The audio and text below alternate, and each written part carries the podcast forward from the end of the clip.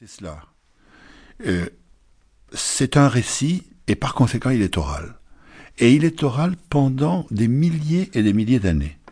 Car l'invention de l'écriture, où qu'on la situe dans le, dans le monde, et quel que soit le peuple auquel on l'attribue, est extrêmement tardive par rapport à l'origine de la parole. Et en tout cas par rapport à l'origine de l'expression artistique qui forcément l'accompagnait. Les premiers récits mythiques que nous connaissions, qu'il s'agisse de récits chinois, indiens, grecs euh, ou euh, du Moyen-Orient, ne remontent guère à plus de 1000 à 1500 ans avant notre ère. Parmi les plus anciennes bribes que l'on puisse recueillir, par exemple Gilgamesh euh, en Assyrie ou les, ce que l'on peut garder des, des, récits égyptiens, cela ne dépasserait, ou sumériens, cela ne dépasserait jamais au maximum 3000 ans avant notre ère. Nous sommes déjà dans une époque très très récente par rapport à, à la grotte de la Combe d'Arc.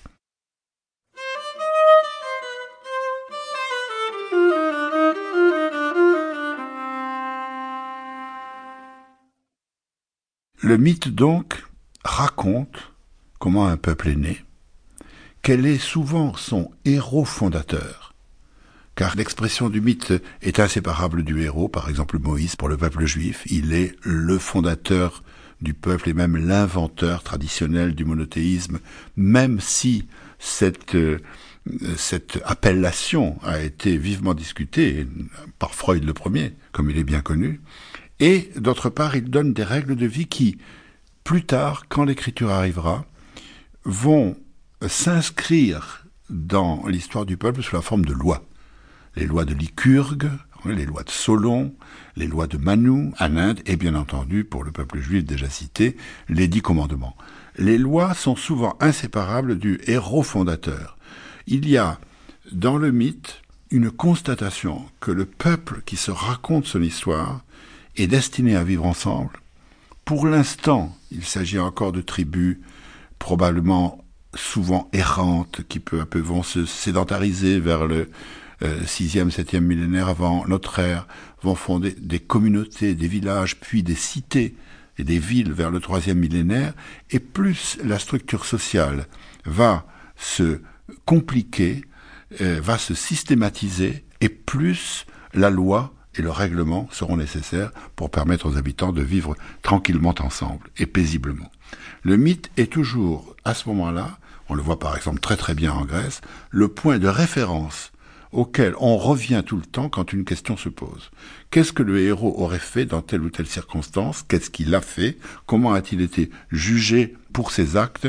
Et comment convient-il aujourd'hui de soit de l'imiter, soit au contraire d'aller euh, contre son comportement En ce sens, dans les mythes grecs, on l'a très très souvent remarqué, il y a des héros positifs et d'autres dangereux. Le héros qui, pour une raison personnelle, se dresse contre le destin, c'est-à-dire le héros tragique, très souvent finit par mourir, et ce n'est pas un sort enviable aux yeux de la cité.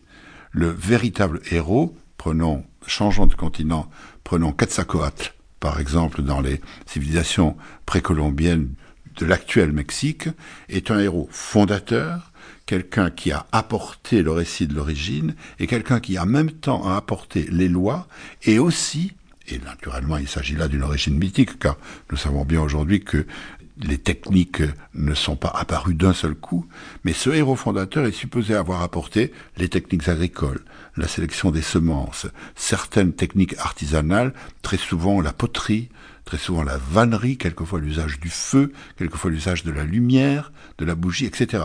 Tout ce qui concourt au bienfait que l'espèce humaine peut espérer de sa vie en commun, on l'attribue très souvent au mythe fondateur, même si, c'est le cas de Quetzalcoatl, on finit par chasser ce héros dans le mythe. C'est aussi quelque chose que nous pourrions développer, l'idée que ce héros est tellement resplendissant, tellement riche, tellement impressionnant qu'à un moment donné, il est banni. Ça a été le cas de Quetzalcoatl, qu'on a mis, dit la légende, sur une barque pour l'envoyer sur l'océan.